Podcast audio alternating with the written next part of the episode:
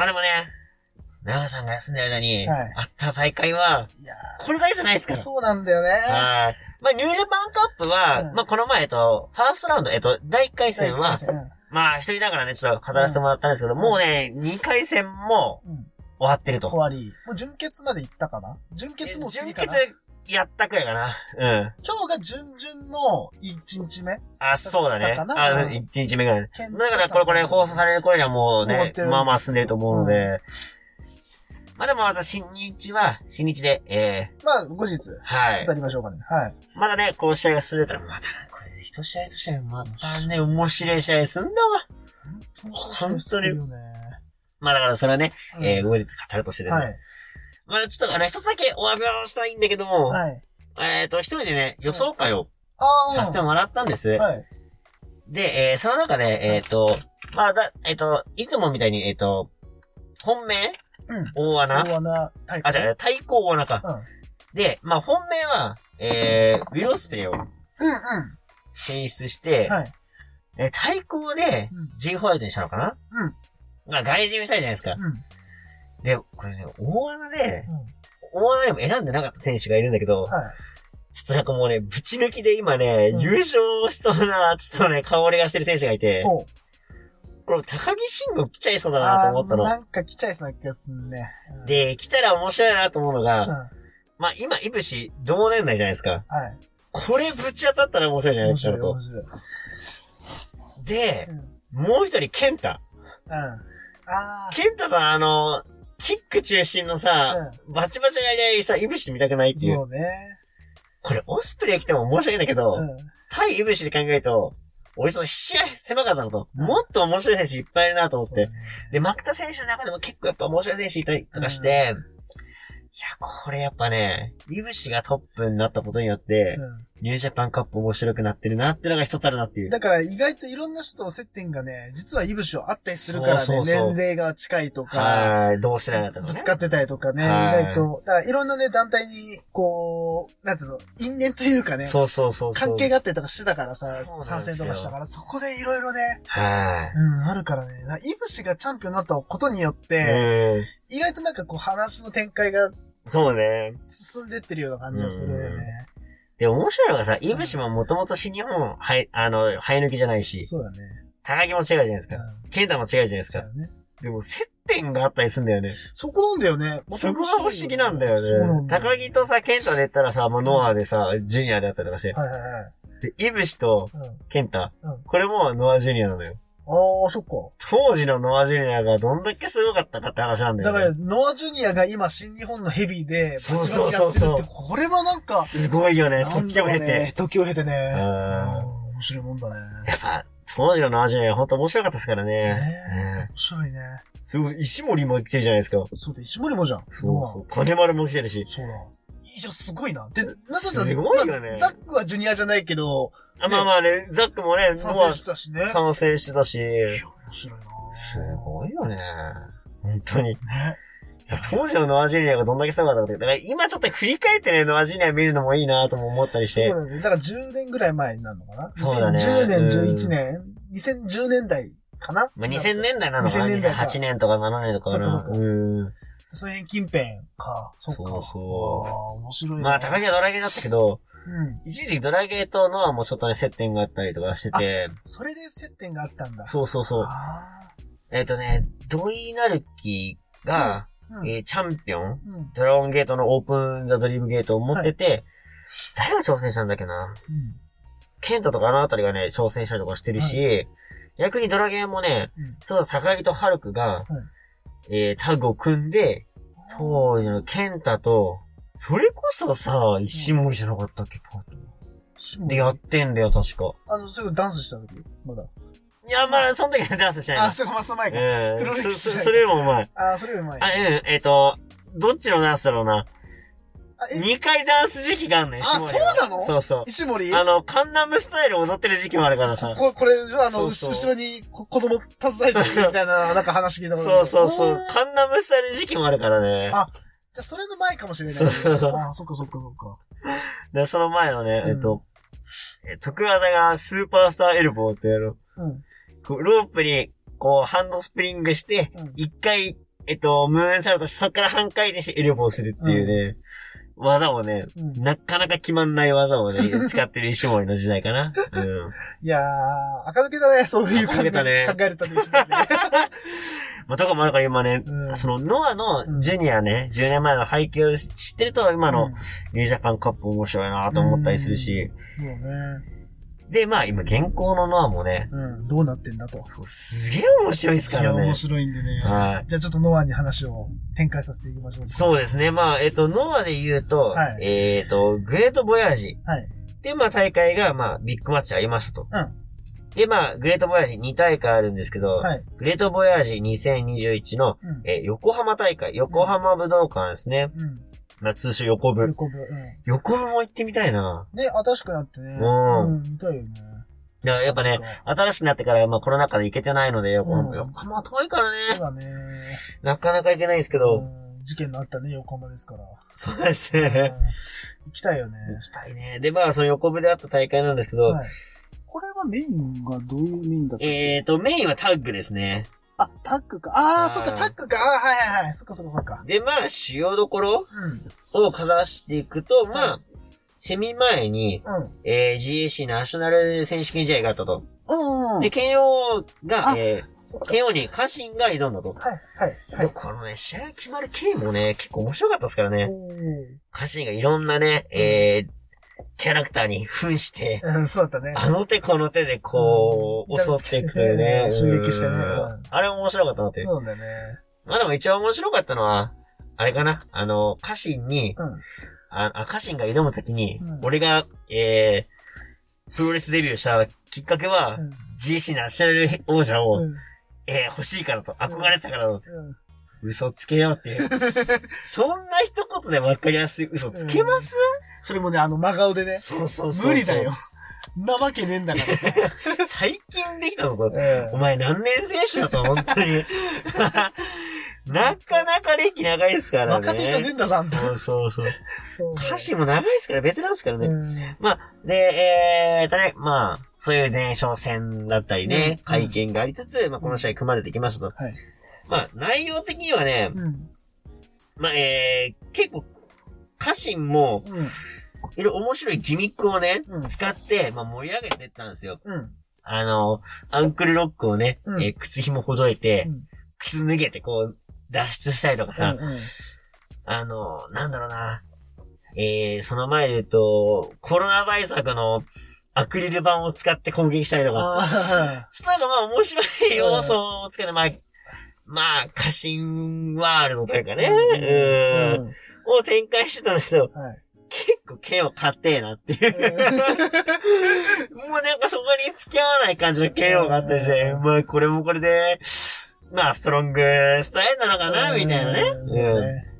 戦わずね、そ、そこに付き合ってあげない付き合わずにプロレス。スをしてくるみたいな。そうね。まあこれもありだなと思いつつ、うんまあ噛み合わないのが面白いみたいな。はい。で、歌詞もやっぱね、一瞬の関節とか、やっぱ光る部分もあって、うん。侮れないなっていうう。ん。ところもあいつ、最終的に、えっとね、決まった技が、えーうん PFS っていうあの、ダイビングフットサンプ。を決めて勝ったと。はい。いや、やっぱあれきついですね。うん。で、えー試合後、うんえーっとですね、その前の試合に、うん。えー勝ったうん藤田が挑戦しに来たんですね。藤田か。で、まあ、挑戦するよなんて、こう、問答があった中、うんえーみんなが、うん。家臣を踏んづけて、こうね、挑戦表明したりとか、うんえー止めたりとか、さっきまで戦ってたんだよ、その人。そうそあんなに踏んづけなくてもいいじゃんっていう。それがフットスタンプにこと言ってんのか、うんその、後のね、うん話をしてるのかっていうところがね、また過信っぽいなっていう。そうだね。コメントのうん。力？うん面白さ 過信持ってんなっていうね。はい。はい。まあそのね、えー、過信ワールドと、うん。えー、剣王ワールドがね、ぶつかった。まあ、プロレスとしてはすごくいい試合だなっていう感じで、うんうんえー思ったんですけど。はい。だからね、11分っていうまたね、見やすい試合タイムでね、ね。やってくれたのがね、良かったかなタっていう。イムキーパー完璧だね。完璧ですね。うんまあそんな感じの試合でしたと。はいで、まあセミで、えー、武藤丸藤、田中マスト。はい。ドリームチームじゃないですか。ドリームチームだって今、エムザライアンスやばすぎ。うん で、対するは、えー、武藤にね、挑戦が決まってる、はい。えー、清宮海斗、はい塩崎豪、はい。えー、稲村良樹。うん。で、これね、稲村が、うん。まあ、結局、足の裏に取られて負けちゃったんだけど、うん。その前の攻めがねうん、えぐくて、うん。正面からね、膝に向かってスライディング D。うん。で、足を武藤刑事が押さえた状態で、うん。えー、丸藤の甲。そして、ドラゴンスキル。うん無理だな。死ぬぞ。死ぬぞ。膝折れるって思うよ。関節、あの、人体何回切れたかなといや何本か切れてるよ、絶対。いや、なに稲村みたいな体型のやつだったら何でもしていいわけじゃないからねっていう。本当に。あの、体でかいからってね、何でもやっていいわけじゃないから。そうそうそう本当に。しかも膝だからね。膝だからねやっちゃダメだと。膝って本当ね。鍛えらんないから、関節鍛えられないからさ、人体って鍛えらんねえからさ。そうそう、もう、見るからになんかもうやめてくれっていうようなね、うん膝攻めをね、うんしてね、もう大人げなくね、うん足を文字で勝ちましたよ。ねいや、これはまあ見どころだったかなと。まえあ20 分くらいあるんですけど、うん。まあ、えー、今のノアを支える、うん。これからノアを支える人たちと、はい。まあ、えー、プロレスの、なんだろうな、ベテラン。うん。3人が戦ったみたいな感じでしたかね。ははい。でもなんといってもメインですよ。そうね。この日のメインは、えー、GAC タッグ選手権試合。はい。えーチャンピオン、えー、杉浦、えー、桜庭。うん対するは、チャレンジャー、えー、中島和彦、バーサス、あ、アンド、えー、まさきたみや。あー、まさきたみやか。あこの二人といえばねー。、うん。ダイヤモンドリングですよ。ああ、ああ。ああ、そっかそっかそっか。そっか。ケンスケのマナ弟子二人ですよ。だからね、時を経て、うん。この、今ね、えー、なんだっけ？ん？あの、ケンオのユニット。毎回忘れんだよな。混合混合ね、混合混合でね、この一緒になってるっていうのがい、や、そっか。運命的じゃないですか。ああ、そうなんだ。そっかそっか。で、やっぱね、この二人といえば、ん杉浦と相性がいいところもあって、これはもうつまらないわけないんですよ。もう普通に面白い。うん。なるほでね、もう30分間、うんえー、でね、これ、えっ、と、お互いね、うん膝を攻めるシーンがあるんですよね。ど。うん。でのも前哨戦で、うん。桜庭はうん中島の足を壊してるんですよ。うん。今話題のカーフキックをうん。プロレスに取り入れて、うん中島の蹴りを封じるための蹴りを使うの。要は足攻めじゃないですか。で、えー、杉浦膝を、えー、正木民也が狙っていくと。うん。はい。もうこれもね、なんだろうな。この武骨な男二人が織りなす膝攻め。うん。だから繊細なうん。狙いに狙った膝攻めじゃないんですよ。はいブレンバスターのようで持ち上げて、前にぶん投げるとか。うん。えー両膝を抱えて持ち上げて、エプロンに、んもう、そのまま落とすとバか。カじゃないの？武骨のね、膝攻めをね、えー、杉浦にしていくんですね。で、最後決まったのが、うん。そのね、蓄積した足のダメージに、監獄頭を決めると。うん。ただやっぱタフネスな、うん杉浦。うん。そう簡単にはタップしないですよう。ん。うん。耐えたらですね、まさきたみやのはい、えげつない、うんあの、ヘッドバットが。わけわかんない。いや、もう意味がわからん。まあ、看護固めしてる間はね、えー自分も上半身空いてるし、はい相手も空いてるわけじゃないですか。はい。何か技決めれるなとうん思ったまさきたみは、なんかできるなと。えー至近距離からのうん。全力ヘッドバット。うん。自分の額を勝ち割り、うん。血がたらーっと垂れ、うわーって言って、ギブアップ。いやー、あの絵力すげ いや、俺もね、え。うん。あの、こんなこと言いながらそのフィニッシュ見てたんですよ。はいあの、血垂らしながら、うんガンいけて、うわーっつって、もうカンカンカンカン、あの、プロレスではない。あれもうなんかアニメかなんか見てんのかなと思ったもん。もの？何を見てんだろうと思って。どういうことこれと思って。すごすぎた、あれは。あんなドンピシャうで、ん額から血出て、うギブアップ取れるもんかね。だって、ああれね、まあ、あの、演出の血じゃないじゃないですか。うんそうだねガチで額が割れた血じゃないですか。うんチュンじゃない血だからね、そう。そうそうあの血は。すげえなっていう。額から血持って勝つって。あんなさ、面白い勝ち方ある？面白いとか言っちゃダメなんだけど。うんいや、もうだから、それだけ、なんつうの？ううんん、なんだろう、必死というか、そうねもう。どんなことでもうん、勝取りに行くっていう、け、血気盛んっありていうかね。ましたね。んもう。ね、すごかったわ、あれは。でも、すごすぎて笑っちゃうやつだよね。そうね何これっていう。最近ね、ノアでね、ヘッドバット流行りすぎなんだよね。あまあそれもまあ、後で出てきますかあ。ら。うん。まあ、まあこの日はね、えー、横部は、これで、えっと、タイトルが移動と。はい。で、なんとね、中島と、まさきたみやが、えー、55代のチャンピオンになるっていうね。もう30分試合やってますからね。30分か、長いね。タックで30分長いかもね。そうそう。もうそんなんで全て忘れ去られるくらいね、最後の絵力がすごすぎたっていうような感想ですね。30分のララストヘッドパッド終了で。いや、どんなオチ？そうなのよ、本当に。今いろいろね、華麗な技とかさ、絵はい力ある技うんいっぱいある、映えのある技いっぱいあるよ。ありますよ。ヘッドバットって。ヘッドバット。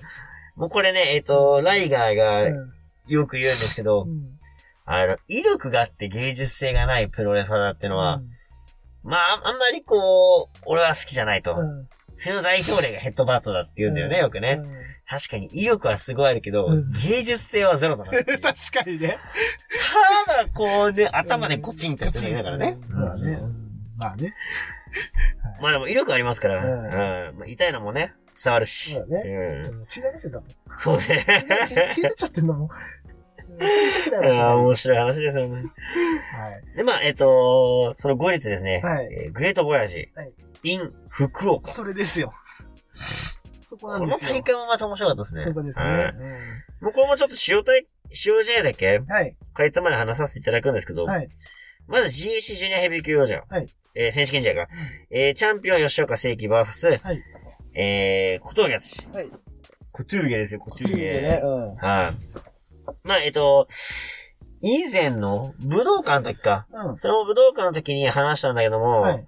吉岡聖輝今後、あ、うん。俺的には来るんじゃないかと言っ。てたね。はい。踏んでるんですよ。うん。まあ実質ねすごいいい選手だし、まあ応援してた選手なんですよ。はい。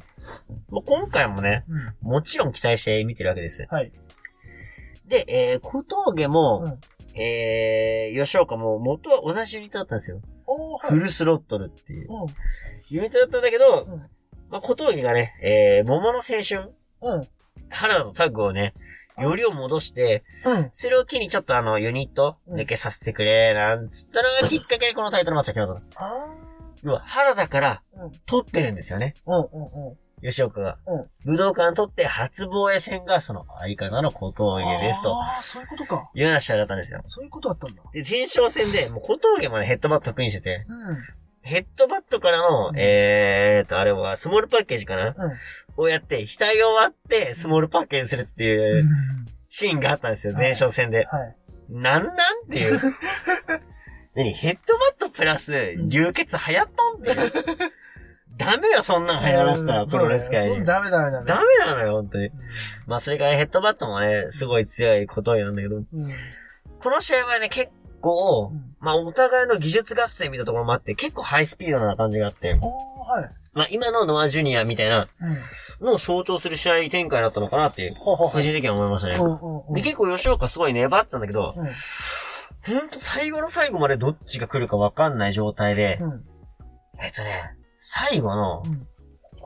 えっ、と、最後、ロールスロージャーマンみたいなのを、まあ、狙うんですよ、小峠が。うんもうあの範囲とかは、相方のねうん、原田の範囲かなと思ったら、そっから得意のキルスイッチをあー一発叩き込んで、うん。なんと、ここで小峠がベルト出してってほ感じで。ーいや、だから原田は、えー、もう永遠のライバルではあるわけなんですけど、うん。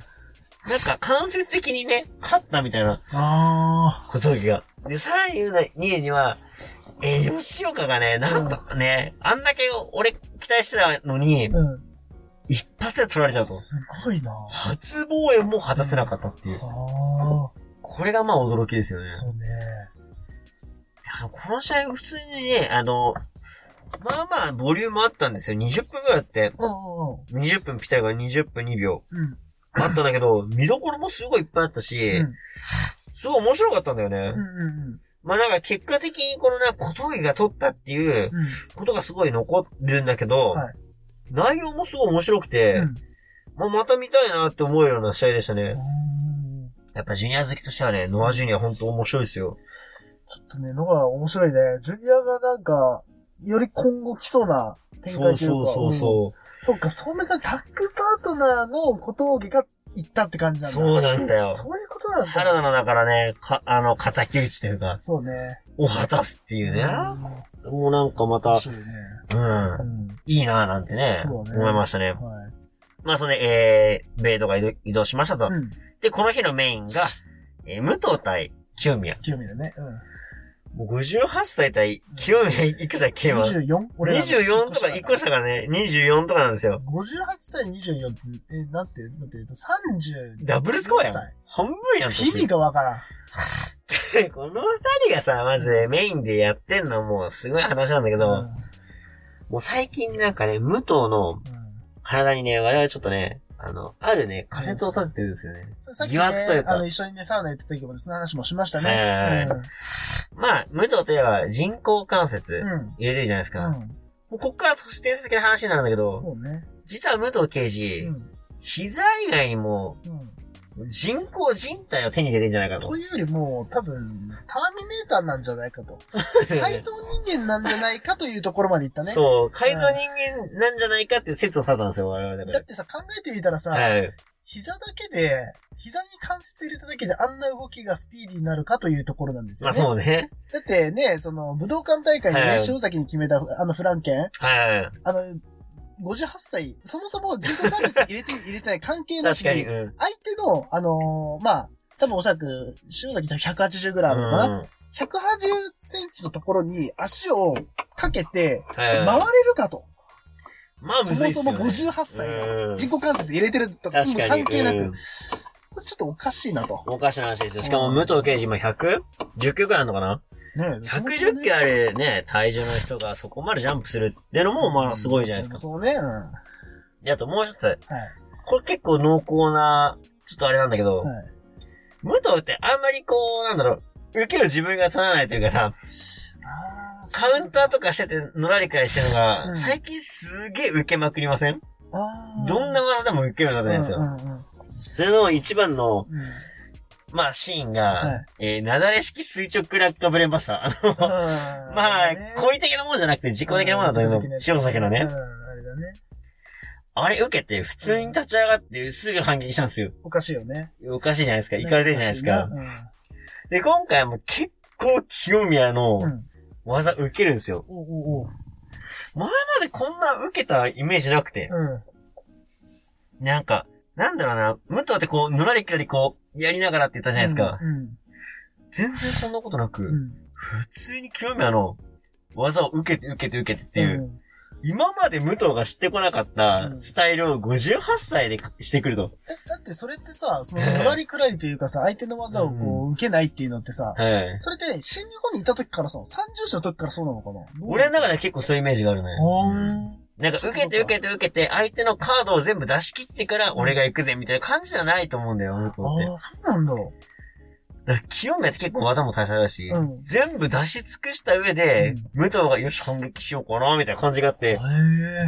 で、えー、先ほども言ったけど、すごいね、えー、ヘッドバットが回せると。はい。で、清宮のヘッドバットはね、うん。ジャンプして、あの、サッカーのヘディングにね、ちょっとね、きそうだねつめのヘッドバットなんですよ。するよね。あれ3連発は食らうわけ。武藤。食らってんの？そんそう。な食らってんの？結構ボコボコ入ってて、うん。これ、いマジかみたいな。うん58歳だよ。うん。え、街中で、うん想像してみてください。んあの、街中で、うん。まあ24歳くらいの若いね、兄ちゃんまああんちゃんたちがそんなね、きつめのヘッド3発くらいしてたうんら、うん58歳どうなります？もうね、親父狩りだよ、そんただの。病気じゃないですか雰。囲気です。武藤刑事、黒手、ふるふるっとちゃうんですよ。あれ怖くないと思って確。定だね。そう。あ、もうこの都市伝説確定だと思う。なんかもうね、じ、人造人間なんじゃないかっていう。ああ、多分もう入れたね。もう武藤刑事で、うん。人工人体を手に入れてんじゃないかっていう。これはちょっと俺ら、ちょっと触れちゃいけないとこ触れてるかもね。そうなのよで、しかも、うん。多分脳みそも、ロボットっすもん、あいつ。あーマジあいつとか言っちゃったけど、武藤刑事もね、あー脳みそもロボット。うんっていうのも、もうね、計算し尽くされたうん腕攻めを見せるんですね。おう今まで足攻め結構してきたじゃないですか。そうだね。足攻めプラスで腕攻めたんですよ。うん。で、これももう革新的なとこ触れちゃうかもしれないんだけど、ちょっとやめて、ちょっと怖いんだけど。腕めっちゃ攻めるじゃないですかうん、。攻めます。で、武藤刑事といえば得技、回し同じ。ファッションですよね。でも腕ってあんまなかったじゃないですか。確かに、でやってるとこ見たことないね。そうそで、まあ代表的なね、技としては、シャイニングウィザードがあるんですよ。ああ、そっかそっかそっか。はいうん。まあ、シャイニングウィザード腕じゃないじゃないですか。まあもう、まあ、なんぞ、大外刈りで相手の後頭部というか、あそうそううんうんね。ただうん、武藤刑事うん、シャイニングウィザードを乱発するんですよ。うん。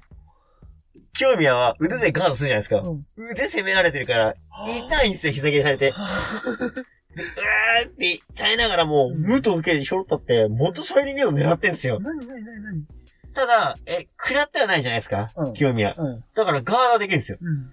ガードするじゃないですか。うん。腕が攻められるんですよ、また。あもう限界だっつって、うん腕上がんなくなって、武藤刑事また狙ってるんですよ。顔面にとうとう入ると。あ。で、まあそこで、えっと、返されるんだけど。またちょっとタイミングが狙ってんの。要はもうこれ、もう逃げ、え、なに、あの、戻るも地獄、行くも地獄っていう。うんうんもうギブアップしたいんすよ、もうん。う。で、またシャイニングガードが食らい、うまあ、え、返すんですね。ん。うん。で、決まり手が、はえっ、と、以前ね、えーその塩崎から取ったような感じで、はいフランケンからのはい腕ひしぎ。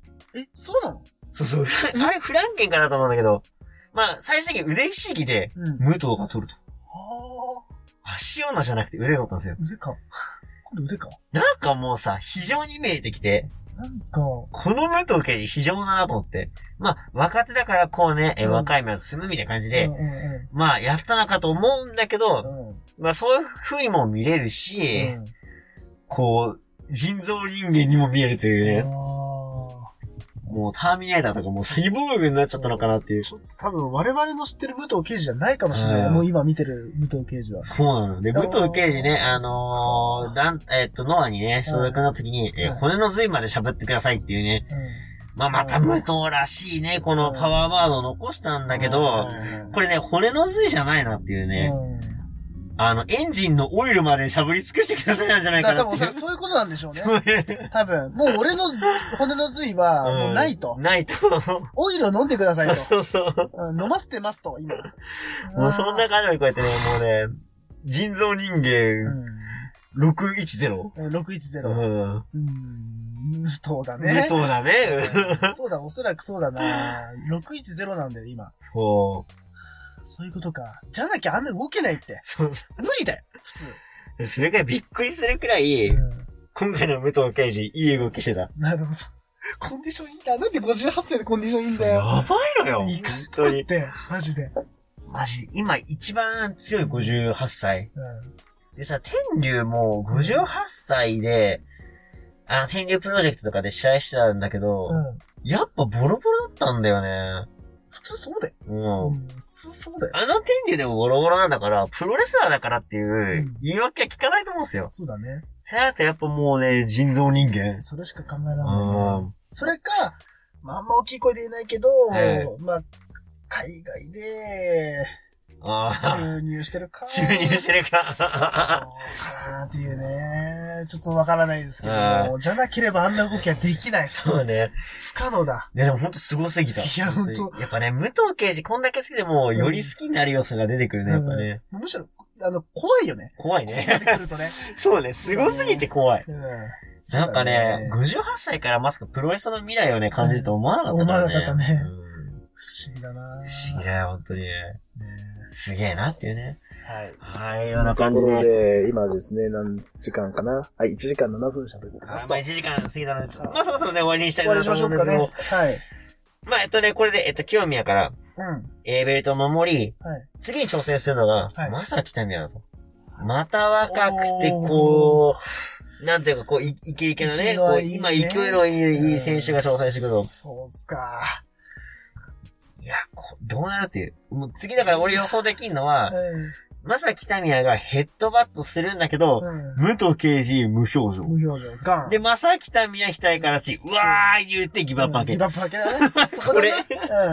うん。おたけび上げて、ストーンだね。うん。反目固めされるんだけど、うん自分がこのヘッドバットでよろめいちゃって、その間に武藤刑事が無表情で足のの字を決めるみたいああ、な。それだね。いや、非常なまでのね。そうそう。うん。それだな、多分な。いや、だからまたひ、膝攻めだ膝攻めみたいなところも見れるだろうし、うん。まあ今回ちょっとパワーファイターじゃないですか。そうだね。パワーファイターをどう料理するかっていう、うんこの武藤のね、だえー、テクニカルな部分が。そうだね。だから、バランスのいい、えっ、と、塩崎を倒し、そうね、うん。で、まあ、スピーディーかつ、ん若手のこう、パワフルさというか、うんタフさのある清宮を、まあ、退け、はい。パワーファイトのまさきたみや。はい。どうなるかね。どうなるか、これは楽しみですよ。ちょっとまた別のタイプだからね、また違う展開を持ってくる可能性も高いしうんね、ここね。まあ、それは武藤刑事まだ負けらんないですよ。そうだね。若い選手は負けらんないですよ。うん。まだまあ、ね交互期待ってことでね。そうですね。ははい。そんなところで、じゃあ以上でいいですかね。そうですねこんなところですかい。ね。あいや、久々にね、いやこうやってほんとねラジオ撮れたんですけど、やっぱ楽しいやっぱね、な。うん。プロレス楽しいしね、ラジオ楽しいよ。ラジオ楽しいね、本2当に。週間いなかったけど。はい。本当に。いや、最高っすね。はいはい。ということで、ちょっとね、今、ちょっと今日諸事情あって、えっ、と、今、えっ、と、スマホでね、撮ってますんで、ちょっとごめんなさい。今日お知らせは、ちょっとどうしようかな。見れないんで。じゃあ、この辺で終わりにしようかな。そうですね。はい、ということで。まあ、えっと、まあ、軽く、えー、お知らせすると、はい、えー、我々ね、はいえー番組のツイッターをやっててですね、はい、えー、スターラジオ555で検索していただければ、えー、我々の、えー、ツイッター出てきます。はい。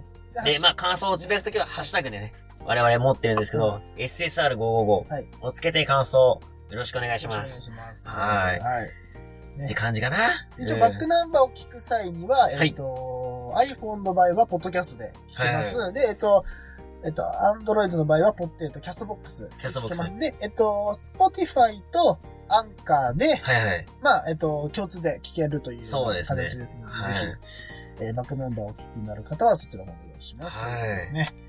さあ、ということで、はい。えー、102回目ですかね。あ、112回、112回。112回目。うんはい。まあ、私のね、いない間にね、繋いでいただいたというはいはいはい。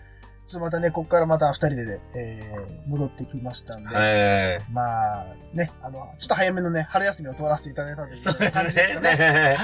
はい。はなんで、まあ、ここからね、またちょっとね、こう、まだね、ニュージャパンカップがね、決勝な、決勝とかもあるので、まだやってないですからねままた決勝とかになったらね、また話をしますし、はいどうしようかね、もうそろそろちょっとライブ収録とかもまたやりたいね視野に入れて、うんうん、動いていきましょうという。はい。ということで、では、えー、この辺で終わりにしましょうかね。そうですね。はい。はい。ということで、えーこの番組はポンプキとの協賛でお送りいたしました。お相手長さんと、いつでした？はい、また次回お願いいたします。Goodbye and good night!